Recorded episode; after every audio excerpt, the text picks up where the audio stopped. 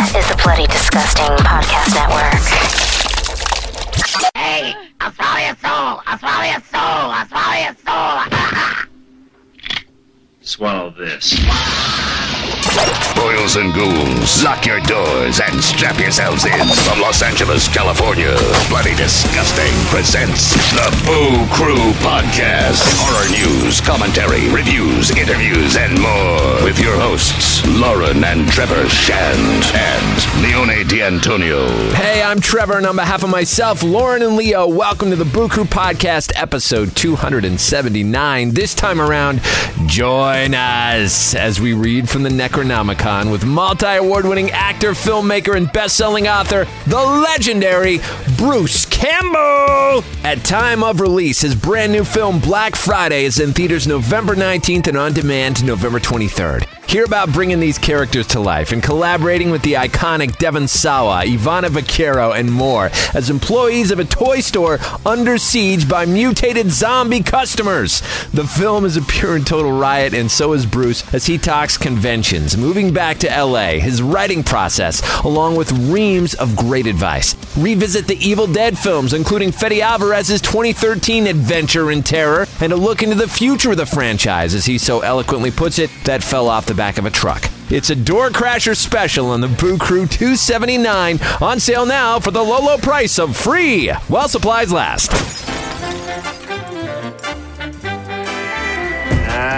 Happy Black Friday. We love toys. We still on for pancakes tonight. Chris, you're on Reg for the night. We're short staffed. Wait up! I'm Emmett.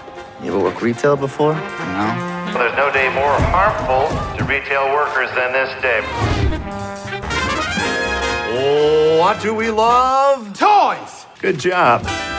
Places, everyone! Three, two, go, baby. Go Black Friday! Thank you very much. Happy holidays. Holy What the f- There is something wrong with the shoppers. Black Friday is over! Chucky says we're all going to die. Back up, homie! Go ahead, scream. That's all we need. Another victim crawls onto the gurney for a Boo Crew autopsy.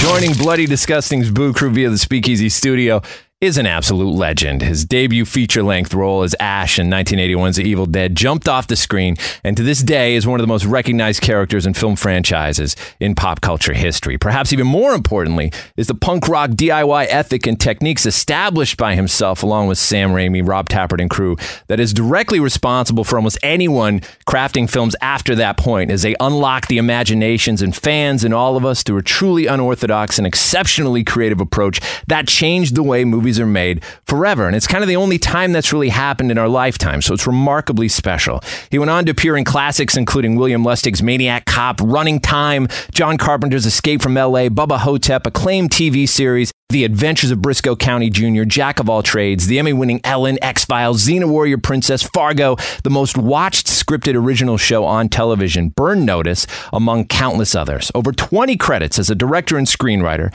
He's a New York Times best-selling author with several books out, including his latest, The Cool Side of My Pillow, and whether he's doing voice work and animated features for Disney to the most successful video games in history, to returning to the world of Ash vs. Evil Dead with Starz, where he was instrumental in earning it a dozen awards. He is forever pushing the envelope forever, showing us how to maneuver the world of the art of storytelling and all its eccentricities while surviving and thriving as a creator and forever unforgettable. His latest project finds a group of employees defending themselves from a horde of shoppers who've been turned into monstrous creatures at a toy store on the busiest shopping day of the year. It's called Black Friday. It's in theaters November 19th and on VOD November 23rd. We are honored to welcome the inimitable Mr. Bruce Campbell. Yeah. yeah. Thank you, thank you, uh, thank you for the intro. Appreciate it. Uh, much overblown, but uh, that was, sounds good.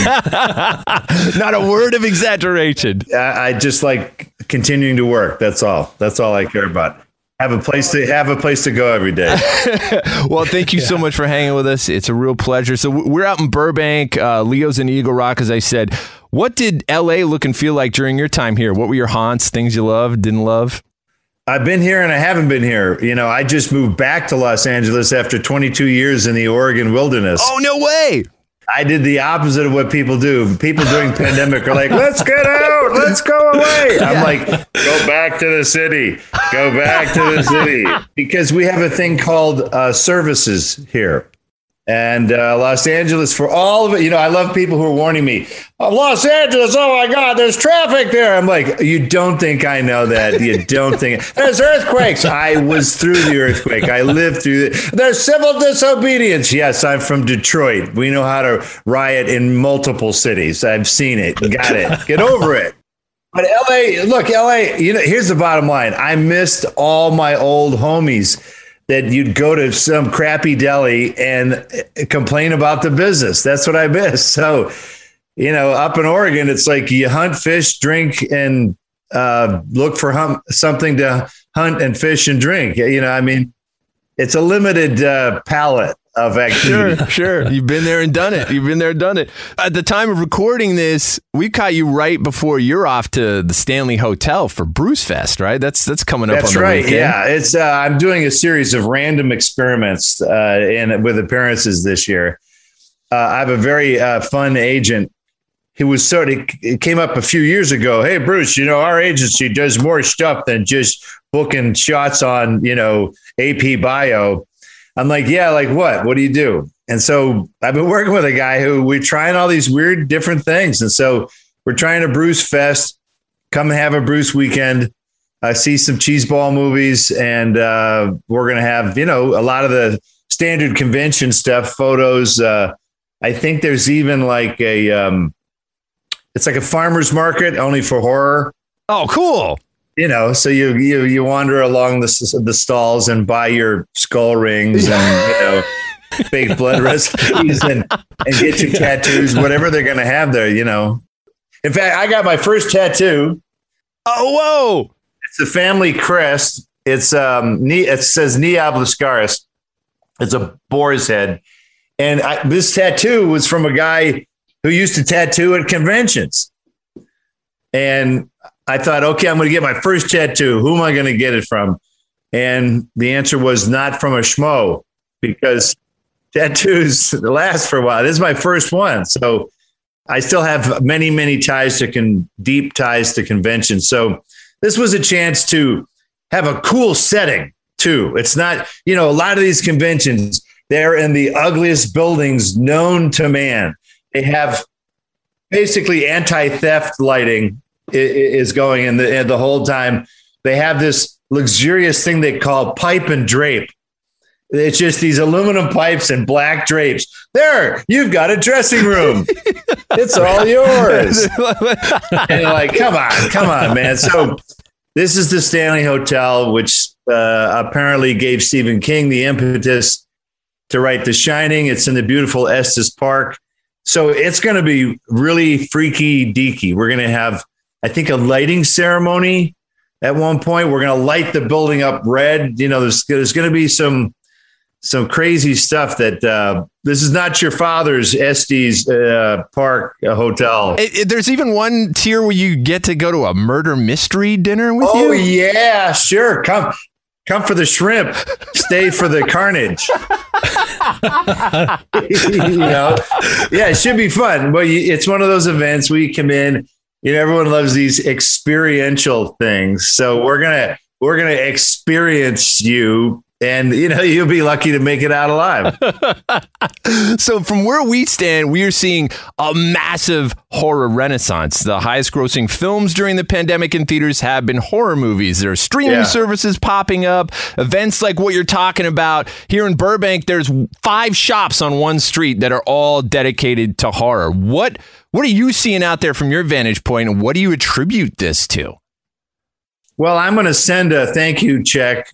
Uh, not that anyone from The Walking Dead needs it. Uh, they're all independently wealthy now. Every single one of those people working at it. I don't care what you say, whether you're in a lawsuit or not. You're you're you're going to do okay from that show.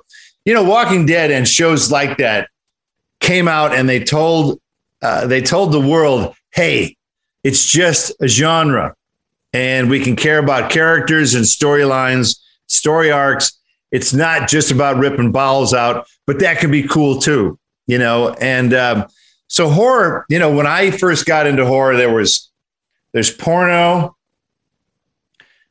and horror was right above it as, a, as an actor. Those those who couldn't even get in horror movies get into porno, and then you go from porno and you horror and you work your way up, and then at the end you work your way. The end of your career, you go back down and you end in horror movies. Ray Milland, you know, uh, great movie Lost Weekend winds up in a movie called The Frogs in 1974. Oh Ray, don't go, oh Ray, turn around, Ray. so, but but now it's just it doesn't have the stigma. And you know, people love seeing the sausage made, so they go, "Hey, little Billy, his his hand didn't really get cut off and spray all that blood. That's all fake. See, let's watch the making of." So everybody knows everything now. There's there's no magic anymore. There's no secrets. You know, that little Billy will now watch a horror movie and go, "Cheese ball effects!" Right. you know, he won't be scared or or maimed or mentally wounded anymore. They don't do that anymore. So I don't know. For some reason, it just got more mainstream, and it has always been around. You know, uh, Frankenstein, Bride of Frankenstein, Universal. I think 25% of their operating budget is based on income from horror movies. So they, they've always been around. They've been a great staple, but they've never been respected. Like best picture, uh, you know, a driller killer. You never, you, you're not going to hear that. You know, they, they don't get the respect. Like these are my awards. You know what I mean? You can't identify a single one of the awards that I've won because they're all from very strange outlets. You know? The Saturn, I, guess, is my, Saturn, most, yeah, yeah. Yes. my most mainstream. And I think I lost two of my other Saturns. I think I'm actually a, a triple a triple Saturn winner, but you know, whatever. But it's a it's a fun world, you know, in horror it's one of the few genres where you actually get physically involved, where you you leap out of your chair, you scream or you shout. And comedy's about the only other one that'll do that. So as far as getting an audience and grabbing them, horror fills the bill every time. So as an entertainment um, genre, it it works well. It works very well. But I think filmmakers got to keep mixing it up. We got stuck in torture porn for a while put a guy's penis in a vice and poke it with a stick for half an hour. Sorry, guys. That's not horror. That's just being a twisted son of a bitch.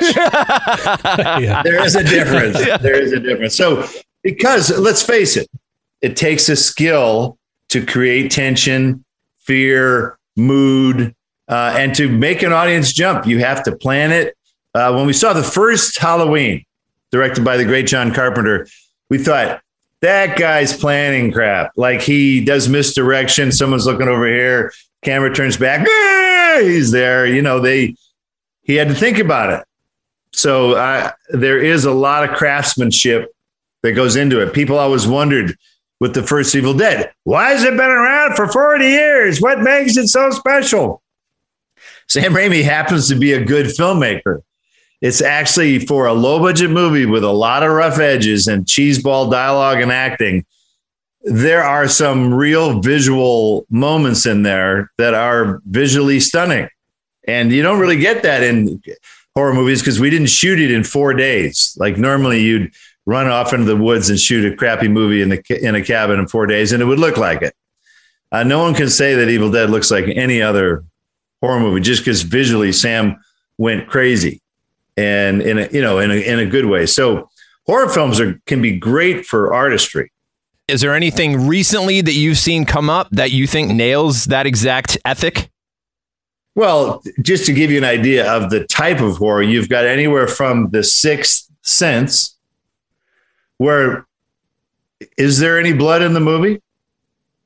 I don't know. Maybe the kid looks at some scary face or whatever. Certainly not the centerpiece. That's it. Yeah. It's all messing with your head. One of my favorite films by the uh, disgraced filmmaker Roman Polanski.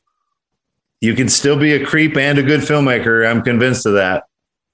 It's not like they're mutually exclusive. But uh, The Tenant is an incredibly powerful movie that messes with your head because it makes you think you're going insane. That takes talent as a filmmaker. I saw that in college. It creeped me out for four days. So, as opposed to the, you know, they still got to work on the the the blood issue. Uh, digital blood still doesn't really cut it.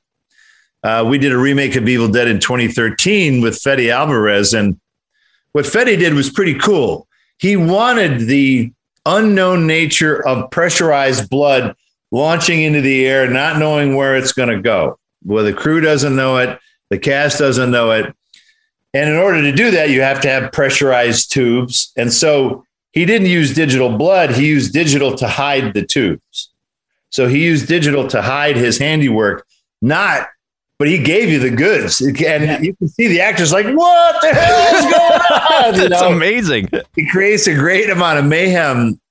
So there's a lot of techniques that you can use, obviously, in horror too. You can go completely there, over the top, unrated. Ash versus Evil Dead is a completely unrated horror TV show. If you, my character puts his head up a cadaver's butt at one point, and I'm like, man, if fans are itching for more than that, you're not going to get it. You're lucky to get that. yeah, exactly. Yeah. Well, the, to go back to uh, to Fede Alvarez is what he did with 2013's Evil Dead, which is uh, uh, seriously one of our favorites. That thing, that thing was insane.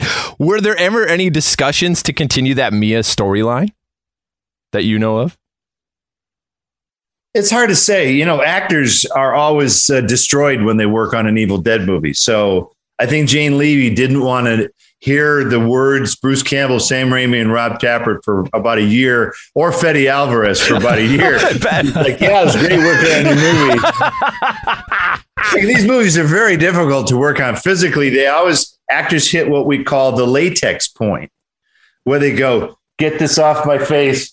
Get this. Get this. They they just walk off the set you know, taking all their clothes off, lighting their hair on fire, you know, hitchhiking, catching anything, a tramp steamer, to Alaska because they're, they're very difficult. So that may have stalled it for a while, even though the movie did great. You know, we did $97 million on a movie that cost a million dollars. Those aren't the movies you you jump right back into. Honestly, you know, I know as an actor, like I just I just did a Hallmark movie. And I got to tell you, I can't wait to do another Hallmark movie. There's no green screen, no weird props no stunts, uh, no no special effects, makeup, nothing. You you just you go, oh, so we're just going to talk in this scene, yeah. And then what happens after that? Oh, well, then you'll talk a little more in a different scene. Cool. And then you'll talk, and this will be sad talk, and then this will be some happy talk, and then you can go home. I'm like, who's been getting away with this crap? it really got me pissed off. I'm like, I missed this 40 years ago. I should have gotten into soap operas. What the hell is I missing? One thing that you've proven time and time again, too, is that not only are you an exceptional storyteller on the screen and stage, but also as a writer. And you've got a way of engaging an audience and making us feel like in, in your in your last book feel like we're at a bar together and you're sharing really hilarious and thoughtful, poignant stories. What are some of the ways that you were able to get to that place as a writer? Was there a breakthrough moment where you found your particular voice and style? Yeah, you can't care anymore. Yeah, because if you, a lot of early writers go, the little brown fox jumped over the, the green fence. Oh, no, no, no, it should be the, the big, the big fox jumped over the, the, the fence with spl- the splintery fence, the splintery. Oh no, no, that's not it. And they'll just go crazy. I tell people, vomit the shit out. Go back later. It's called word processing. You don't like what you wrote, fix it later. Don't stop. You're going to have one sentence written by midnight. It just, it's not going to work. So you got to write. You got to write. And if you, you know, I put out this silly book of essays, the, the cool side of my pillow in my case, it was just stuff that I cared about. Like I hate noise. I hate lots of noise. So I moved back to Los Angeles. What a great idea. Where it's either the traffic copters. I'm like, oh, something's down there, Jim. Oh boy, that looks like a bad one. Oh, that thing's on fire. Oh boy. And you know that you're cosmically screwed. And then, then there's always the, the, the police one. I got him. I got him. Yeah, he's around McCadden Place. Yeah, those another Hollywood perp. Let's go get him. Get him. Get him. Get him so you, you, and then traffic is just wherever you are. I love the real estate people trying to go. You, you won't hear hardly any traffic right. here behind this massive retaining wall that they put up here, and you'll get the what they call the echo the of the traffic. it's a lot different. A lot. It's not that white noise crap. That, but the kids love it. The kids go right to sleep. You know. So I don't know. I don't know how we got here, but we're here. Just talking about writing. So, okay, what kind of relationship do you have with writing in particular? You've worked on screenplays as well as books.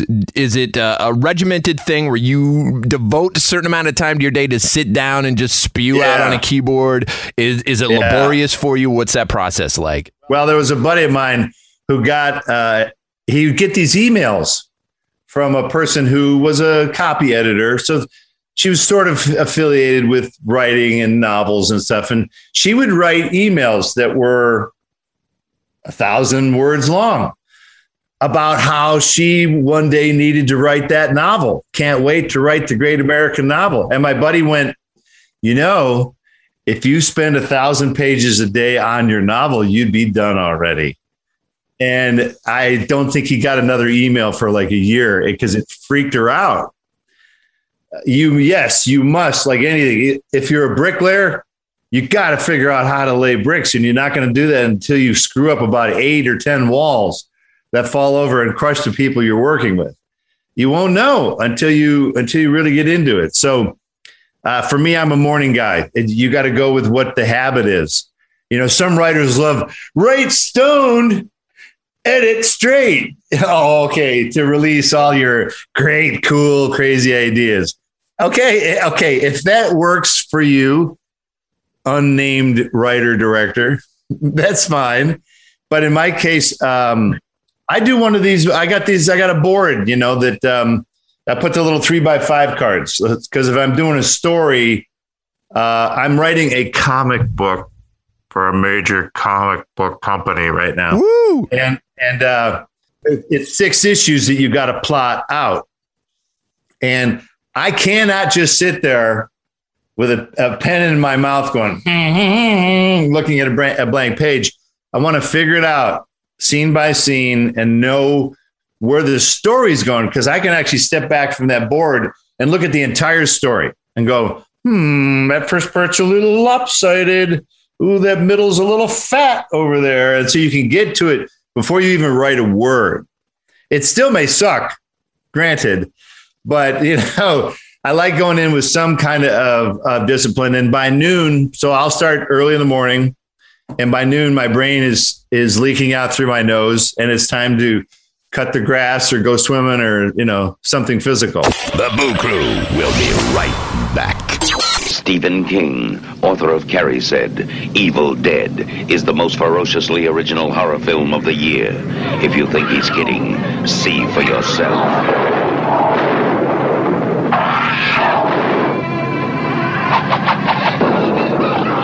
Evil Dead. They got up on the wrong side of the grave. Evil Dead from New Line Cinema. Now playing at these theaters. Check your newspaper for times.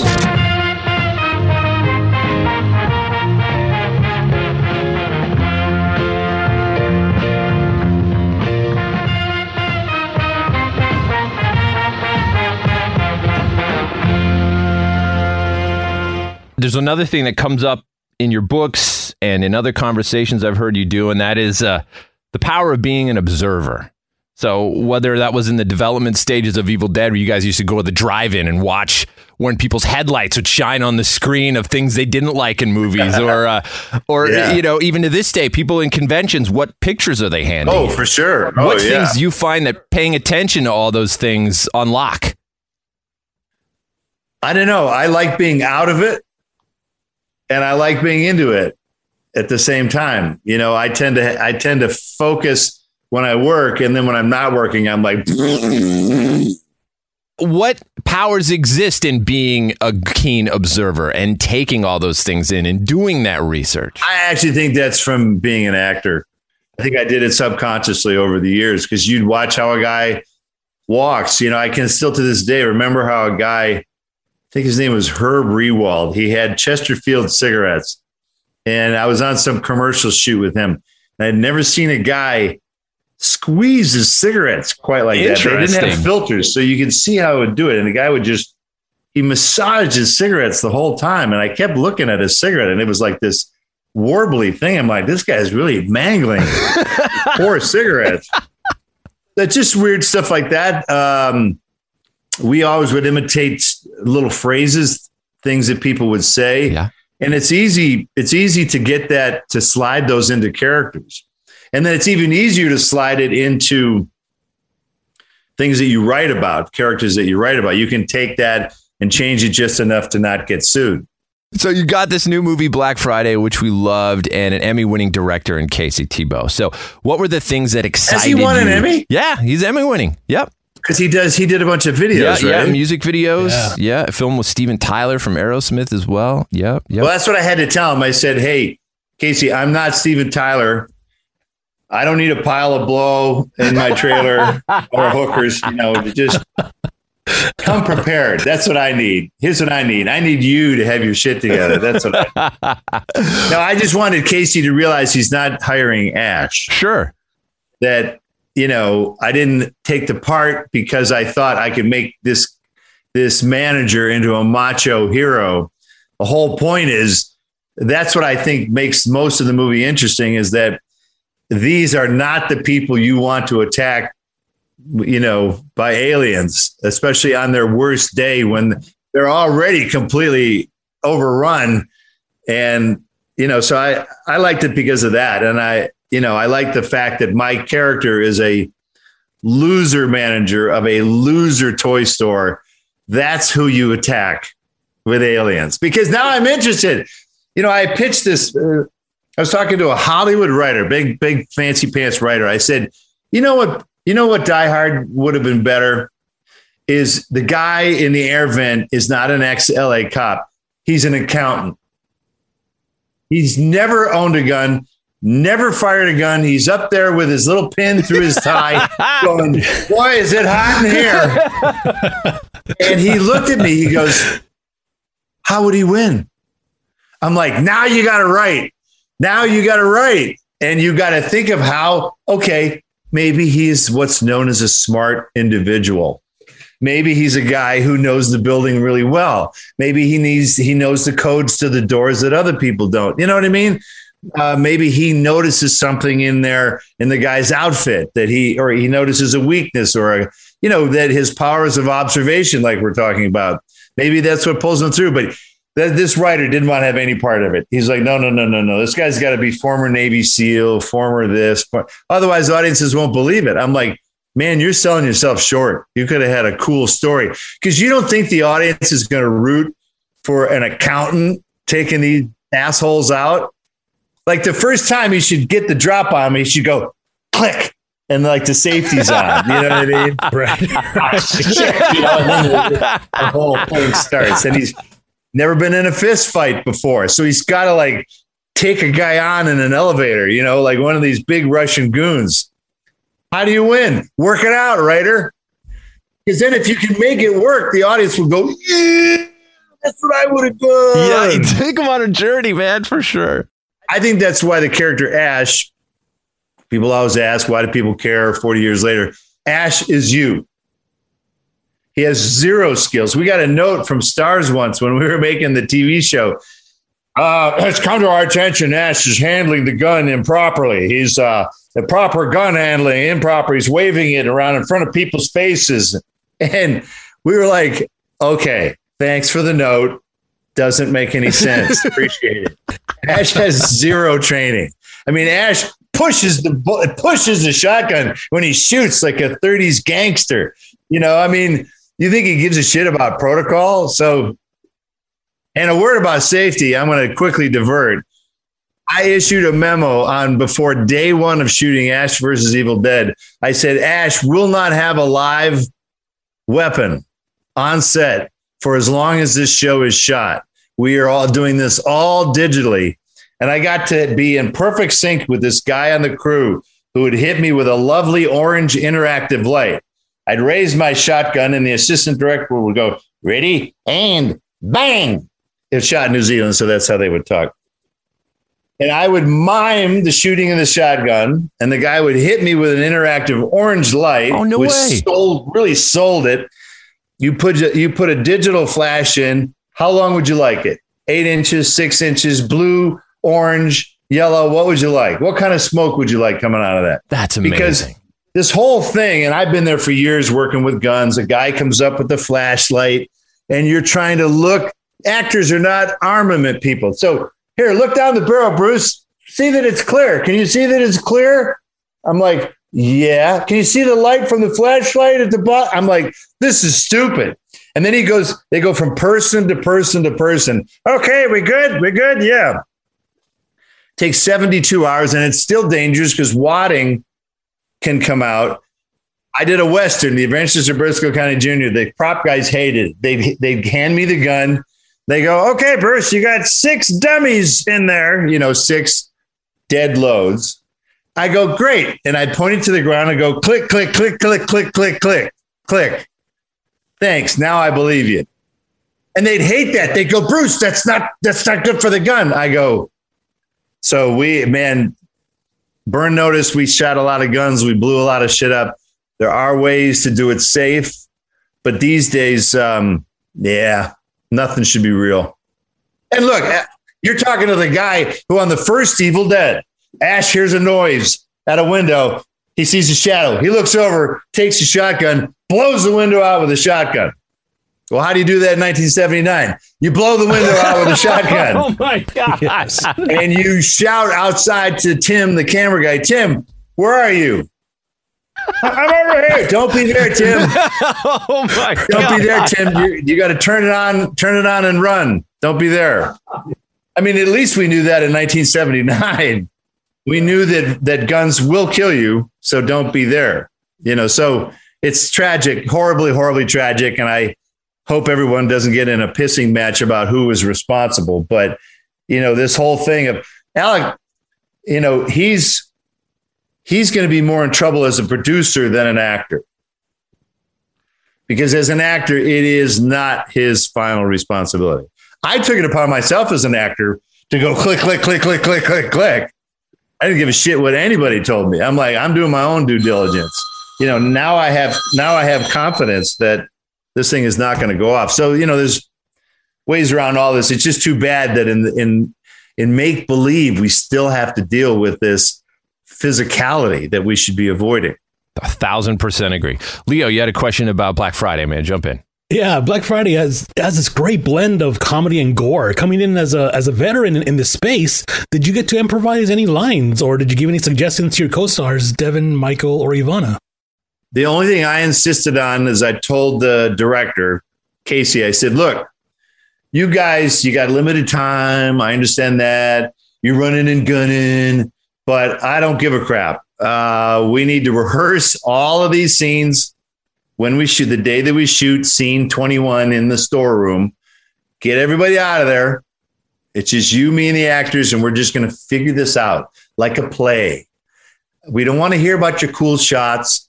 We don't want to hear about your cool special effects. We don't want to hear it because we what we want to know is how did I get on this box that I'm sitting on? Where did I come from? Where do I go? Give us that chance. And you know, if you tell this to most assistant directors in the business, they'll go, "Yeah, that makes sense." You you block, you get everyone to sign off on it, and then you commit it to film. The great Howard Hawks, one of my favorites, had all these rat-a-tat-tat comedies in the 40s, you know, and what he would do was fantastic. He'd go, okay, actors, come on in in the morning. We're going to rehearse scene 32. And I know you got all these crazy ideas, so let's hear them. Yeah, what's there? Okay, yeah, yes, no, good idea, bad, no, no, no, yes, no. And then they would agree, okay, that's the scene.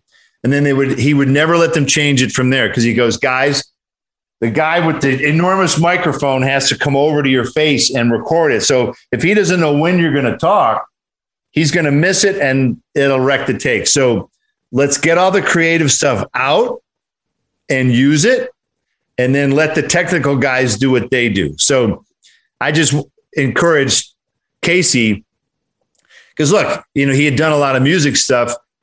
It's about the shots. It's about making Steven Tyler look like a rock star. but now you have a story to tell. You have a A to Z story to tell. That's all that matters now. No one, you know, you could shoot a very boring movie, visually boring, but if it made sense, it would still be compelling if the story was good and you had a logical, progressive story. So that's all I asked. And so that as a result, we wanted the actors to have the same respect as anybody else. Like, give us the time to work out our business. And see, that's the time. So we would spitball and we would bullshit lines. And Casey was great. He'd go, Yeah, fine. That was funny. It makes me laugh. Let's use it. So, whatever barometer, and, and every script is different too. I'll get some scripts and I go, I ain't touching a word. And there's other scripts you go, you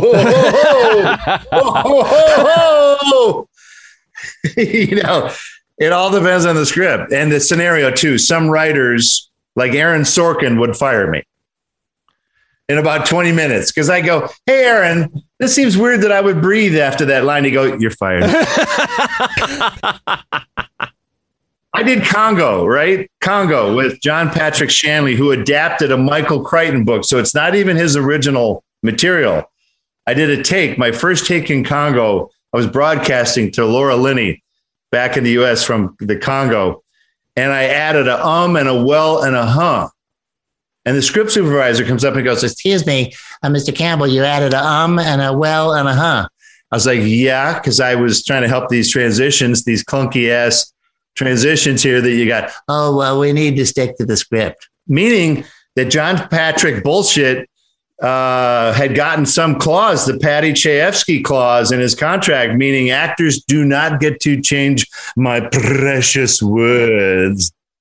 Even though they weren't my words in the first place, Mr. Mr. John Patrick Shanley, Mr. Mr. Michael Crichton.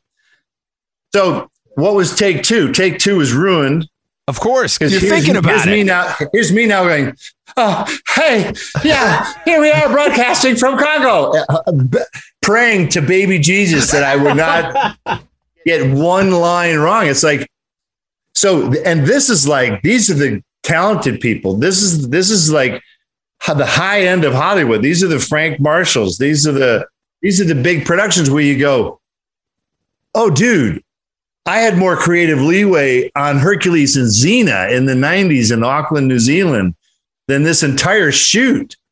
You know, because you we did what had to be done. We allowed ourselves the ability to make a scene work because writers sit there in their little dark rooms. Oh, this dialogue is amazing. In their head, it is, you bet. Try and say it. I, I've shoved scripts in writers' faces going, do me a favor, could you read that for me? How would you do that? Because I don't know how to do it. But again, that's you get to the point where you don't care anymore because you go, guys, I'm not arguing about the size of my trailer. I'm arguing about the fact that I'm concerned about where I am in this scene, or I'm acting really weird, or not like I should be, or I'm, you know, it's all a movie's a big jigsaw puzzle, and the, everyone's got to find their little pieces as they go, and then they put it together, and you hope it's a lovely mosaic. Yeah, the effects uh, by Robert Kurtzman and his amazing team. Were there any fun gore effects ideas that had to be scrapped due to budget or time? You'd have to ask uh, Mr. Kurtzman that. But the cool thing about Bob Kurtzman is Bob goes all the way back to Evil Dead 2. That's right. So we called him Grumpy Bob back in those days. He, he had a little more edge to him back in those days as the artiste special effects guy. Now he's been beaten down enough. He's just like a normal guy. Uh, Bob's great. And, you know, look, uh, one of the nice things about hanging around for a while is you start to run into people over and over again. And some people are like a bad check. You know, you don't want them coming back, but they keep coming back. And other people, like Bob, it makes you feel comfortable in your job because you go, oh, Bob's got this. You know that it's going to be fine. Bob's worked on high budget, medium budget, low budget. Nothing fazes him.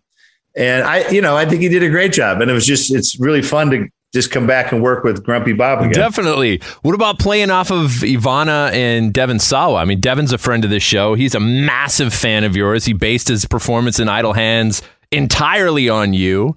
What was that experience like with them? Well, he's he, Devon's great. He, he's a uh, well, they're both of them were kind of veterans in their own sort of way. It's the camaraderie of actors. I love all actors, even the ones that I hate. You know, because it's a we have a weird job and I, th- what was nice is we did a Zoom reading before we oh. did this, you know, and you got the little Brady Bunch boxes up there and everyone playing their part. And at the end of it, I was like, we're we are all correctly cast here. You know, they every character that they put in there is appropriately cast, I thought. And so that's kind of good rather than producers sometimes just plunking names and faces in just to fill the boxes uh, rather than an actor that's appropriate for it on top of it. And Devon's got his own little following because every time I mention him, they go, "Oh, Devon! Oh, Devon!" I mean, everybody's excited to see you guys together acting off each other is yeah. an incredible thing yeah. as a fan to be able to see. I'll tell you. Yeah, the ending uh, leaves it open for a possible, you know, more adventures on Black Friday. Are there any ideas or plans for a sequel? Well, there's Green Saturday that they've been developing for a long time. Now, I, you I know, love that. I, the funny thing is, uh, sure. Look, Ash is dead at the end of Evil Dead. Our second movie bombed, and so we went. Maybe Ash isn't dead. So it, it all depends on how it does. You know, if it does well, we'll figure some way to.